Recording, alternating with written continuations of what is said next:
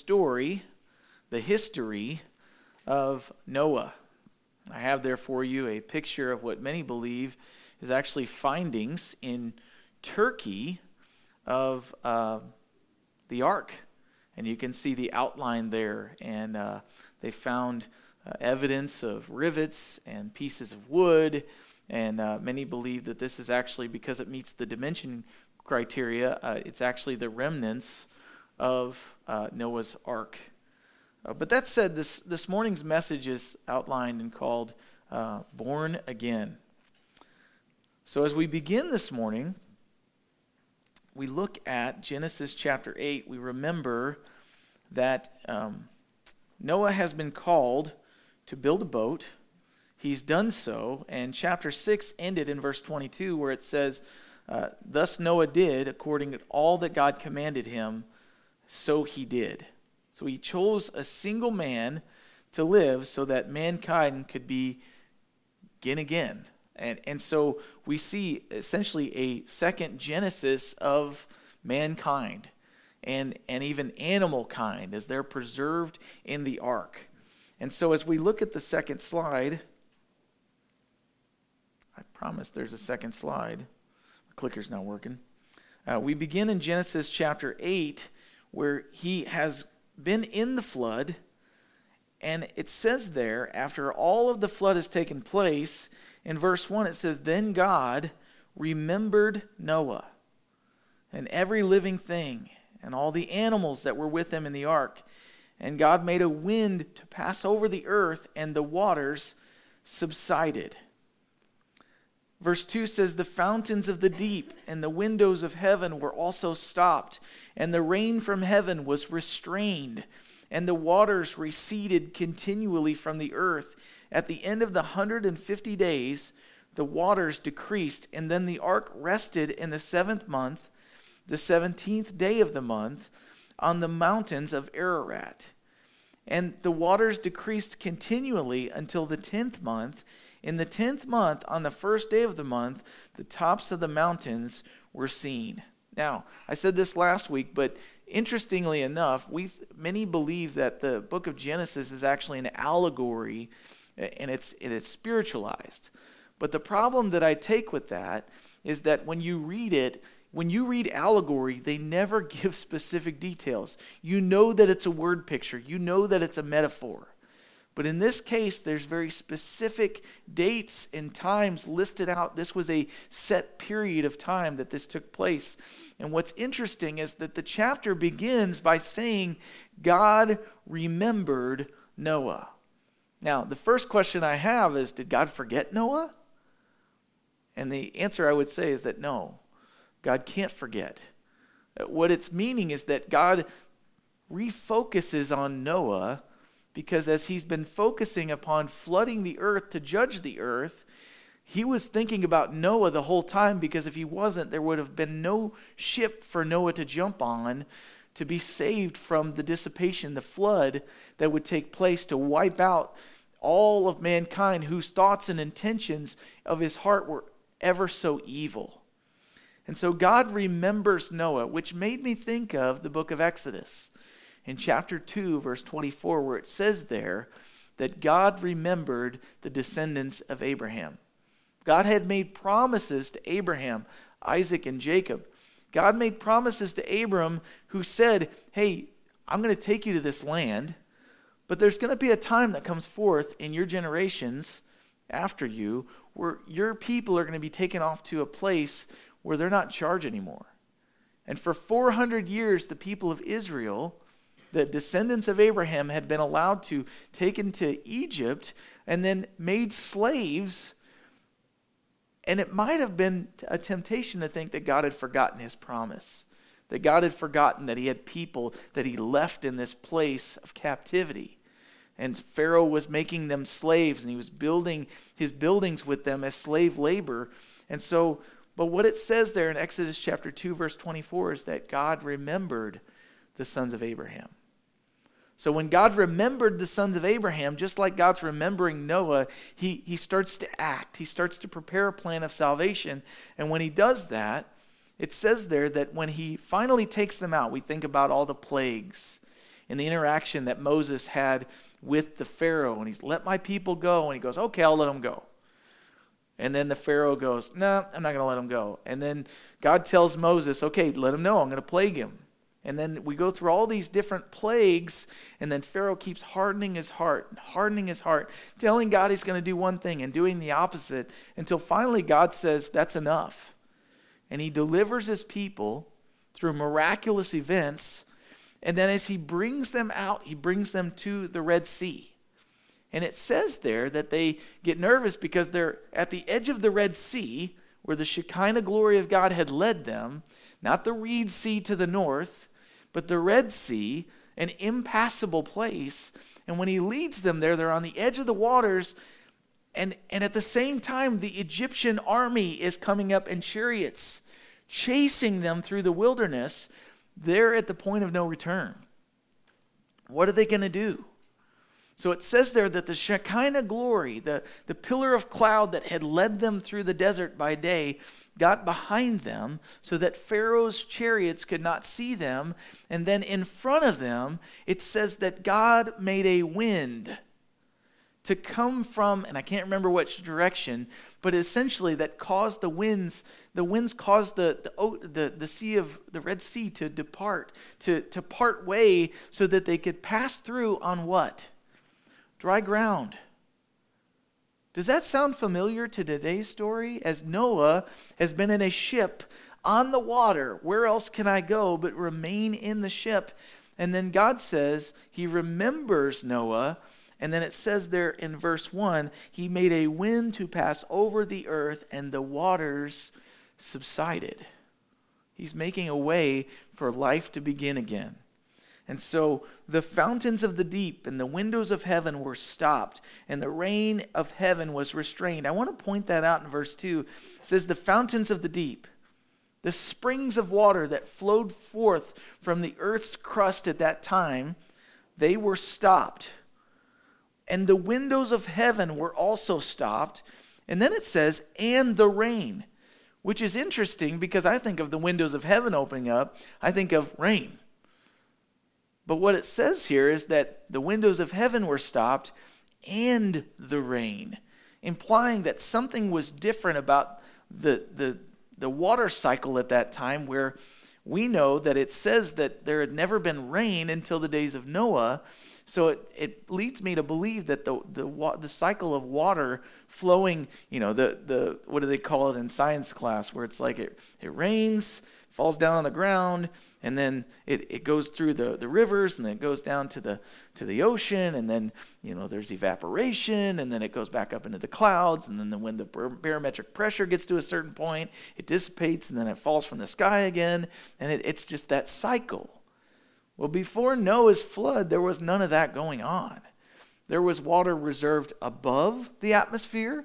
There was water reserved in the earth and there was this like mist. Like when you go to the grocery store and there's the fresh produce and they got that little misting thing and it's just, you know, it's constantly keeping things fresh. Well, after the flood, there's rain. But in the midst of the flood, there was water coming from everything. God so flooded the world with water that it could not stop. It couldn't go anywhere. It couldn't be reserved anywhere. It could only build up. And so he stops the water he causes the water to recede, and what I want to point out is that he causes it to recede gradually. The flood was overwhelming the earth, and then slowly the water recedes, has to find a place to go. And as it's receding, there's Noah in the ark, watching it all take place. And then it says there in the end of our verses we just read that God made the ark to rest amidst the mountains of Ararat. So, what's interesting about that is that, think about this the ark is on this sea of water that's endless because it's on a globe. And as it's on this sea of water, it could have rested anywhere. But what it says is that God made the ark to rest on this place that He prepared for it. It wasn't an accident. This is like the lottery, except it's not the lottery. God's in control of where that boat is. He's intricately involved in the lives of the people on the boat. He cares deeply about the animals that are on the boat. and he cares even more deeply about the people that are on it that he's preserved. And so he makes it to rest. So it goes from there, which I believe is God's perspective on what's going on on a global scale, to what's going on inside of the boat. Verse 6 So it came to pass at the end of 40 days that Noah opened the window of the ark which he had made. And then he sent out a raven, which kept going to and fro until the waters had dried up from the earth. So the raven goes out and it stays out, it doesn't come back. This is a dirty bird. It's, it, ravens eat everything, they're scavengers. No doubt there were floaties. And they'd go out and land on the floaties and they would eat things. We won't talk about it. I'm sure it was disgusting. But at the same time as this, there, there's all these things out there. He's, he sent out a raven to find out if there's anything, any place for it to land. But after he sends out the raven, says in verse 8, he also sent out from himself a dove. Now, if you know anything about Scripture, the dove is a symbol of peace. And it's also a clean bird. It's one of the ones that they were allowed, poor people would give a dove instead of a, an oxen or a lamb. They'd be able to give a dove.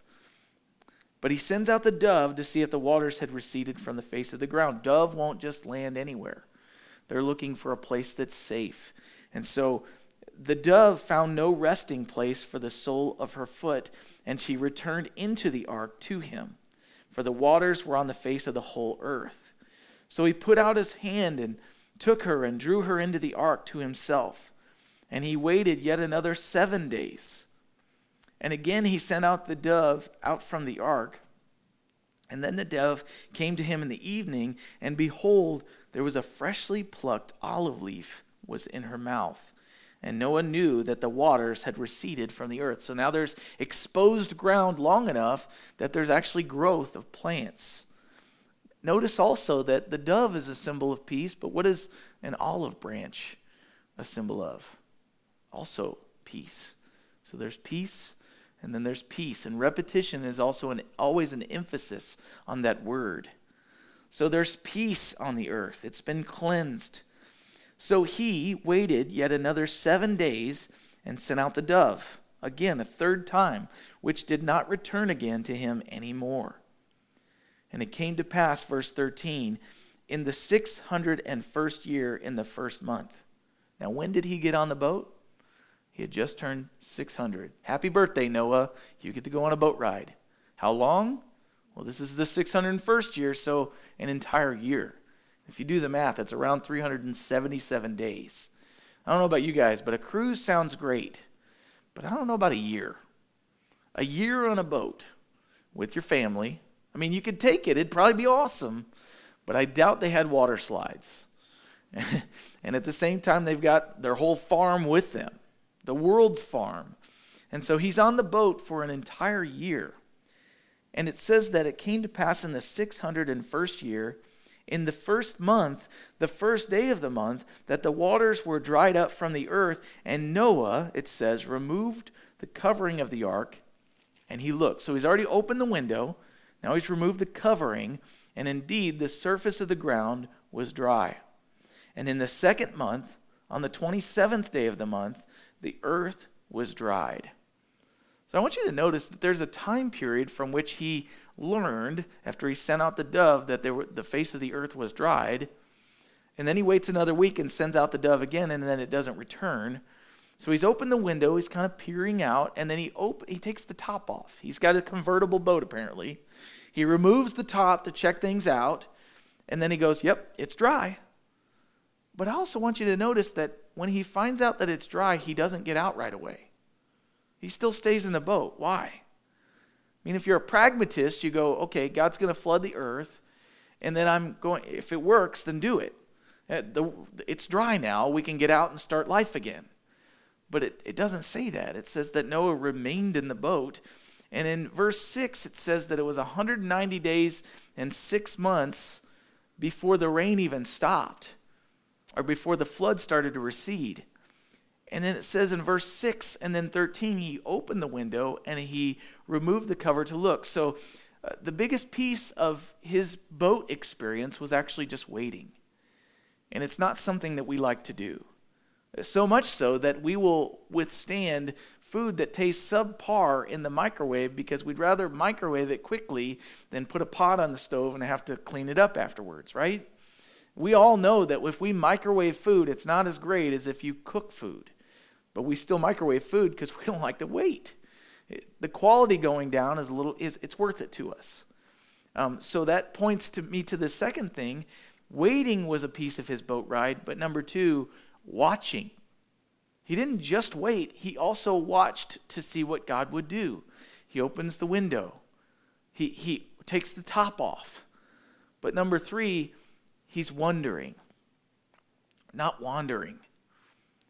Have you ever taken time to wonder at the ways of God? At how he makes things come to pass? I think that this is a lost art in our culture. We don't wonder anymore, we Google. We don't wait, we ask somebody that's already done it. We, we don't sit still and be in the presence of the Lord and wonder. You know, i w- I'm reading a book right now by Francis Chan, and in there he says that if you're reading the Bible and you read a verse and it doesn't cause you to go, I don't know about that, I don't think you're really thinking about it. Because there's many verses that shouldn't make sense to us. We should read them and go, I don't agree. I doubt that because that's reality. We read things in the Bible and we go, okay, God said it, I believe it. But do we? Are we really trying to grasp at the, the things he's showing us? Noah knew that God called him to be on the boat. Noah knew that God said he was going to flood the earth. Noah knew that God said he was going to bring the animals to him in the boat. And I think that he probably wrestled with some of those things before they actually happened. But Noah didn't necessarily get told how it was going to end after the flood. So he's on the boat, he's waiting, he's watching what God's doing, and he's wondering at the mystery that God is. God is a mystery. A mystery is, by the way, something that you can find out. It's not something that can't be found out. His ways are mysterious. But then in verse 6 through 14, as he's waiting on the word of God, Noah never got out of the boat. He never questioned why. At least he doesn't say that here. But I wonder why he didn't get out of the boat before God said to. Because the next verse says that then God spoke. A year he didn't hear the voice of God. And then God spoke. And I believe that while he was waiting, while he was watching, while he was wondering, he was opening up himself to hear from God. And even though God didn't speak, his ears were perked up listening to see when he would speak. And, and perhaps the experience of building the boat in the first place, the 120 years, perhaps it was entering the boat and then seeing God miraculously close the door had built his faith. Perhaps it was abiding through the storm and trusting God. Uh, perhaps it was resting in the midst of the storm that caused him to trust the Lord even more. The genius and just the dimensions of the boat. Think about it. If the dimensions weren't followed, perhaps the boat would have been tossed and flipped over because of the height of the waves. Um, it made Noah learn to trust in God's perfect timing and his faithfulness, perhaps. His timing was just right. They got in the boat. A week later, the flood starts. God's not late. He never is, even though it feels like it when we're waiting. And so, in verse 15, it says that, um, let's see. Then God spoke to Noah, saying, Go out of the ark, you and your wife, and your sons and your sons' wives with you. Bring out with you every living thing of all flesh that is with you birds and cattle and every creeping thing that creeps on the earth, so that they may abound on the earth and be fruitful and multiply on the earth. So Noah went out, and his sons and his wife and his sons' wives with him. Every animal, every creeping thing, every bird, and whatever creeps on the earth, according to their families, went out of the ark. And so God spoke to Noah, verse 15 and Noah was in the midst of waiting, watching, and wondering. And it leads to God revealing himself to Noah. And I want to turn real quick to Hebrews chapter 11 and verse 6. And I want to point something out. Hebrews chapter 11 is known as the Hall of Faith. But in the midst of him recounting all these people who have gone before us, it says there in Hebrews chapter 11, verse 6, it says, Without faith, it is impossible to please God. Without faith, it's impossible to please God. For he who comes, or she who comes to God, must believe that God exists and that he is a rewarder of those who diligently seek him. And I believe that we see in Noah a person that was sitting and waiting, and he could really do nothing except wait.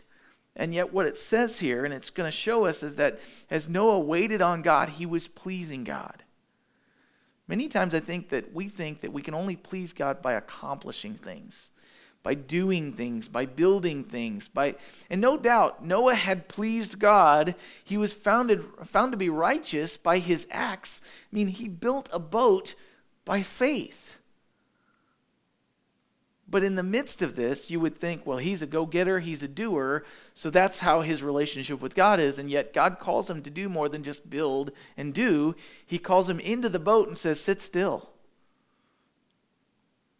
And I think sometimes we, we think that that's not something we're called to, but be still and know that I am God is a call to each one of us.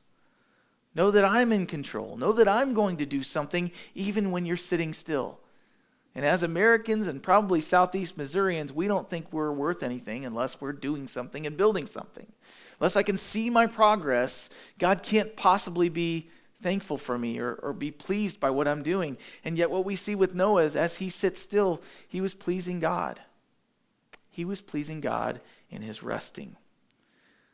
And so, verse 16, he comes out. And I want to point out in verse 16 that it says, Go out, not come out. If I'm in my house, my kids are in, if I'm in the yard and the kids are in the house, I would say to them, What? Come outside. Get off your tablets, shut off the screens, let's go play outside. Come on. But if I'm in the house with them and I want to go outside and I want to take them with, what do I say? Let's go outside. God's telling them, I'm with you, go out.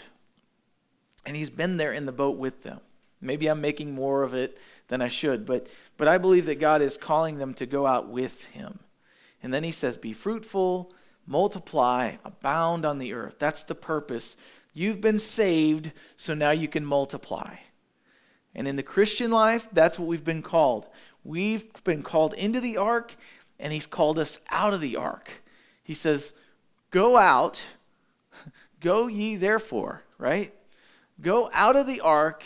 You know, Sunday mornings are great, but we cannot live our lives in our holy huddle. He says, Go out be fruitful and multiply. He's no longer called to us about just having kids. He says, go and make disciples. Go and make, multiply yourselves. Multiply after your kind. As saved people, we should multiply after our kind and make other saved people by our testimony, by our words, by making disciples. Dana talked about that this morning. So God is releasing them, all creatures, to start again. He's creating a new biosphere, He's creating a new uh, place for us to, to develop and to grow. And for Noah, this is a second birth. Because if Noah hadn't got into the boat, he wouldn't have lived. He'd been as good as dead. And yet, as he comes out of the boat, he's being born again to a new existence, a new atmosphere, a new lifestyle, a new plan. So God's sending them out as for a new beginning. So, verse 20. I want you to think about this just for a second before we read it. Don't, don't read ahead. Hopefully, you already did, but don't read ahead yet. If you were caught for an entire year, maybe you had a surgery, maybe you had to re- be rehabilitated, and you were not able to produce or do anything. God took away from you the ability to do the things that you feel you identify with. Maybe you you play sports, something broke, or you're quarantined, maybe. Maybe your identity is what you produce, and God said, Well, you know what? I'm going to allow circumstances so you can't do those things anymore for a year. Not three months, not six months, not 14 days, not 10 days. You will be impotent from doing the thing that you feel is who you are. What is the thing that you spend most of your time doing? Think about that right now. What is the thing that you identify as? And God said, You can't do that for a year. And then He says, Now you can do it again. What would be the first thing you would do if you were Noah and you got off the boat? Now you can go do the things that you identify with, the, the things that you feel are, are important. What would be the first thing you do? In verse 20 of Genesis 9, it says here Noah began to be a farm, excuse me, that's chapter 9. Verse 20 Then Noah gets off the boat, and it says he built an altar to the Lord and took of every clean animal and every clean bird, and he offered burnt offerings on the altar. Notice first what he didn't do, which would have made total sense. He didn't get off the boat and immediately build a house for his family that he loves dearly. He didn't get off the boat and immediately plant crops. They're going to need food probably out of supplies on the boat. He didn't get off the boat and immediately start multiplying all the animals that they could eat because they're going to get ready to, they can eat meat now after the flood, by the way. Awesome. He didn't get off the boat and immediately uh, start looking for flood insurance, right?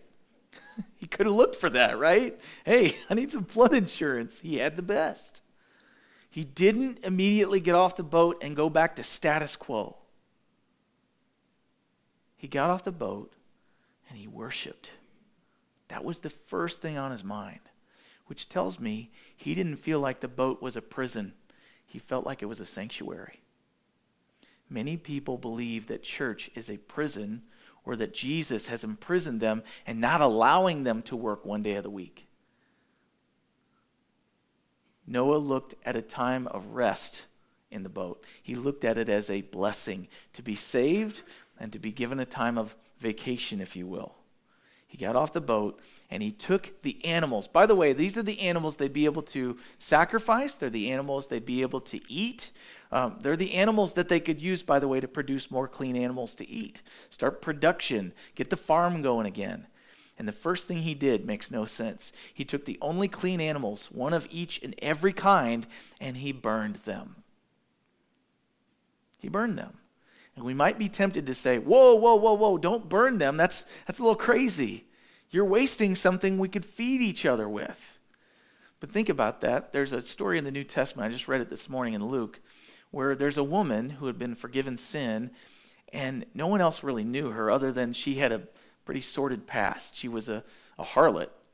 And she showed up and she took this big flask of perfume that was worth a year's wages, or maybe even more, some suggest. She broke the flask, she poured it on Jesus' feet, and she doused him with it. And she washed his feet with her hair and her tears and this very expensive fragrance. And there was one man that said, Whoa, whoa, whoa, that's kind of a waste. How dare you waste a year's that could have been used. We could have sold it to feed the poor, which makes sense, right? But Jesus said, She knows what she's doing. She's anointing me for my burial. She's worshiping.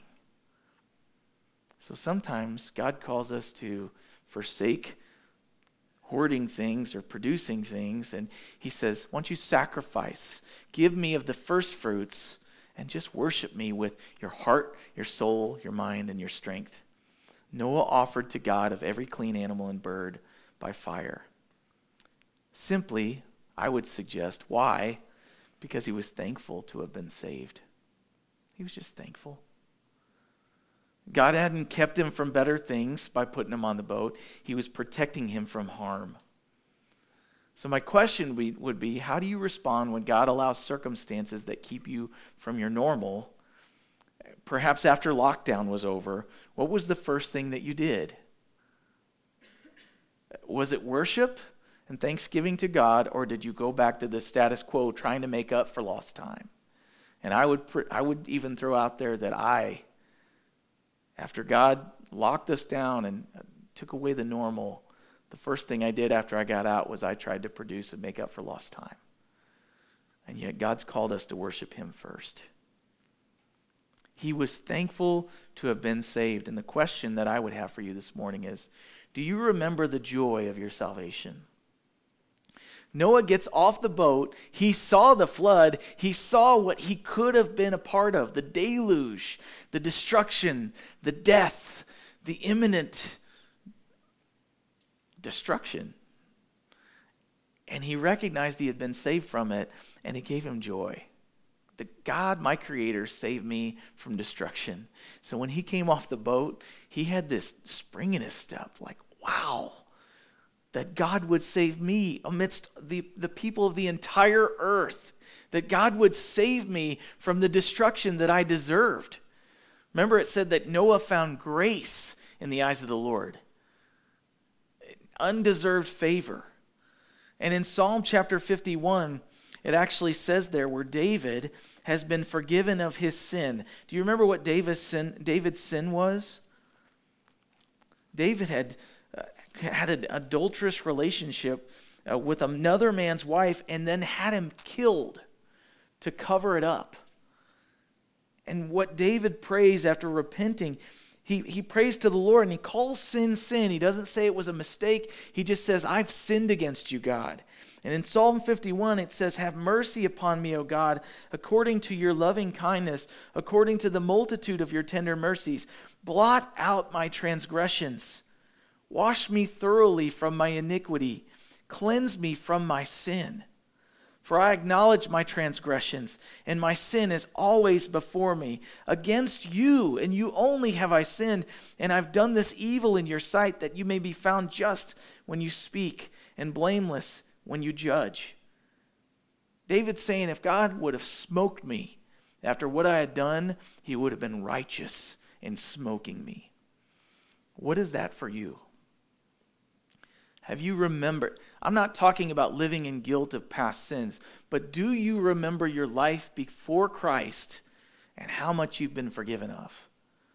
And does that give you joy when you recognize all that Jesus took on the cross for your sins and he washed you, he cleansed you, he made you righteous in his sight. Because then he says, Behold, I was brought forth in iniquity, and in sin my mother conceived me. Behold, you desire truth in my inward parts, and in the hidden part you will make me to know wisdom. He says, Purge me with hyssop, and I shall be clean. Wash me, and I shall be whiter than snow. Hear, make me hear joy and gladness, that you that the bones you have broken may rejoice. In order to be saved, in order to be forgiven, you have to first allow God to break your heart for what breaks His. He says, Hide your face from my sins and blot out all my iniquities. Create in me a clean heart, O God, and renew a steadfast spirit within me. Do not cast me away from your presence, and do not take your Holy Spirit from me.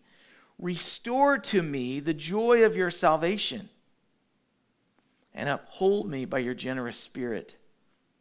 And then I will teach transgressors your ways, and sinners shall be converted to you. Restore to me the joy of your salvation. I believe that Noah is a picture of what we ought to be as Christians thankful to be saved. Simply.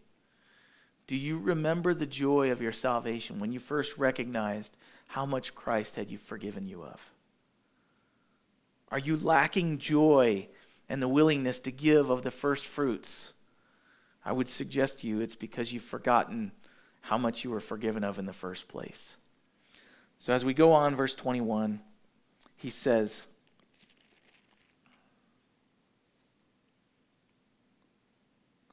It says there, after Noah offered up a, a sacrifice, a burnt offering, the Lord smelled a soothing aroma and the Lord said in his heart, I will never again curse the ground for man's sake, although the imagine of man's heart is evil from his youth. Nor will I again destroy every living thing as I have done. He says, While the earth remains, seed time and harvest will remain, cold and heat will remain, winter and summer, the seasons, and day and night shall not cease That's God's grace. Every time a new season happens, that's God's grace allowing it to continue. Um, seed time and harvest, cold and heat, winter and summer, day and night. Every time there's a new day, that's God's grace. I believe that the scientists are true and that we are destroying the planet. But I, at the same time, believe that that should cause us to worship Jesus even more because despite our not taking care of the planet, God continues to keep the cycle of life going. We don't. And so worship matters because as God, as Noah responds to God's favor, God responds to Noah's worship. It's pleasing to him. God's affected by Noah's wholehearted devotion to him. And then he promises, I will never again curse the ground for man's sake. I will never again destroy every living thing like I just did. But at the same time, we know that, that the earth is reserved for judgment. He won't use water next time, he'll use fire. He'll purify the earth by burning it up and creating a new heaven and a new earth. That's what 2 Peter chapter 3 says. He says, even though man's heart is full of wickedness from youth, it is still possible, he's noticing, it's still possible that he'll turn, repent of his sin, and worship his Creator. And so, therefore, he shows mercy. He doesn't give us what we do deserve, but it's not because of man's goodness. So, all that to say, I, I just, I can't help but think that as we look at the life of Noah, we see waiting. He waits upon the Lord's perfect timing. We see him watching. He, he's watching to see what God's up to. And at the same time, he's wondering. God's made promises. I wonder how he's going to fulfill them. And I believe that you and I live in a time right now that call, God's called us to do the same thing. We are not in heaven. We are not in the promised land, but we are in the ark and the world is in this flood of iniquity. And, and, and the love of many is growing cold towards, there's not a common grace that people are showing one another right now. It's, it's, it's different than any other time in human history. And yet, what I would believe we've been called to do is to watch, to wait, to be sober and vigilant, realizing that the days are evil, and to remember that Jesus promised that he would come again and so to be ready for him to call us out of the ark, to call us out of this world, to call us to be up with him, but at the same time to be watching those that he's working in their hearts and call them not to come to church, not to live better and do better. Call them to do what we've been a part of, to, to repent of our sin and to believe Jesus and to follow him until he returns. You know, I've had so many people ask me, what do you think God's up to? And, and I believe that He's preparing the world to take the Christians out and to judge the world. He's preparing the world for judgment. And, and I believe it's coming sooner than later, that it's coming now. And so, my question is are you really watching? Are you really waiting? Are you really preparing your heart? Are you worshiping in the midst of this? Because I believe that as we wait and as we watch and as we wonder at God, sit still in His presence, and as we worship and we give Him of our all, He's going to provide. And then He's going to call us home. And as we do those W's that I've said a million times already, that people are going to watch and they're going to wonder and they're going to ask, Why are you worshiping God? Don't you see how bad things are? And you'll be able to say, Yeah, but my hope's not here and, and they're going to want to go with. They're going to ask, How can I go with? How can I be saved? How can I have the hope that you have? And at that point, you just tell them all the ABCs of the gospel. God came to save sinners, of whom I am chief. Why don't you come with me? So, Lord Jesus, um, thank you for Noah's testimony. Thank you for saving sinners. Thank you. Help us to be thankful in the waiting and in the watching and in the wondering. Help us to wonder, to be in awe of your ways, Help us this week to recount your faithfulness and to just be thankful. To give us, give us the ability to be generous and just give to you back the things that you've afforded us. And as we do that and as we worship, Lord, we look forward to your return. Bring us home, Lord. It's hard. But bring many sons to glory with us. And we ask it in Jesus' name. Amen.